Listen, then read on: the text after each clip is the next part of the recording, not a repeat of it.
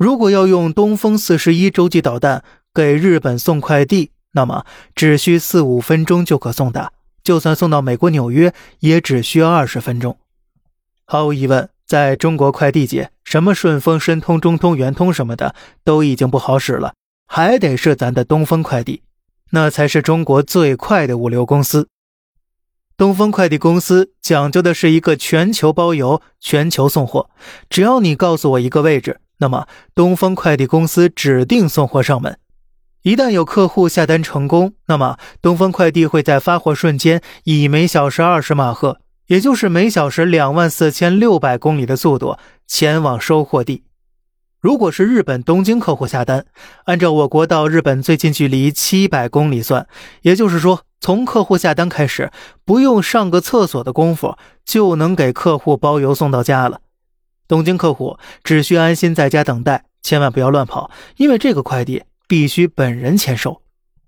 不过呢，咱们家的东风快递和一般快递不一样，只要发货成功了，那么基本上就是不可拦截、不可退货的。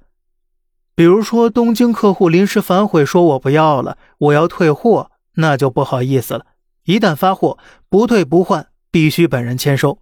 而东京客户要是想半路拦截东风快递，那么又不好意思了，你根本拦不到。不过当然了，如果东京客户签收的东风快递之后感觉效果不满意，咱们还可以免费的再补发一次。主打的就是服务贴心，顾客至上。但是，难道东风快递真的没有缺点吗？那当然有了，就是签收方式比较特殊。因为一旦签收，基本上就是去见日本天皇去了。而且，东风快递的送货方式有两种，可以按照客户需求定制。第一种载弹方式，携带一枚五百五十万吨当量核弹头，这个核弹头的威力是小男孩威力的三百六十六倍，保证在爆炸瞬间让客户灰飞烟灭。第二种载弹方式是可以携带十颗十五万吨当量核弹头，这个载弹方式就很是人性化了，一个东风快递可以送往十个客户手中，而且还必须当面签收。因为这是个核弹头，每一个都有机动变向能力，保证送温暖送到家。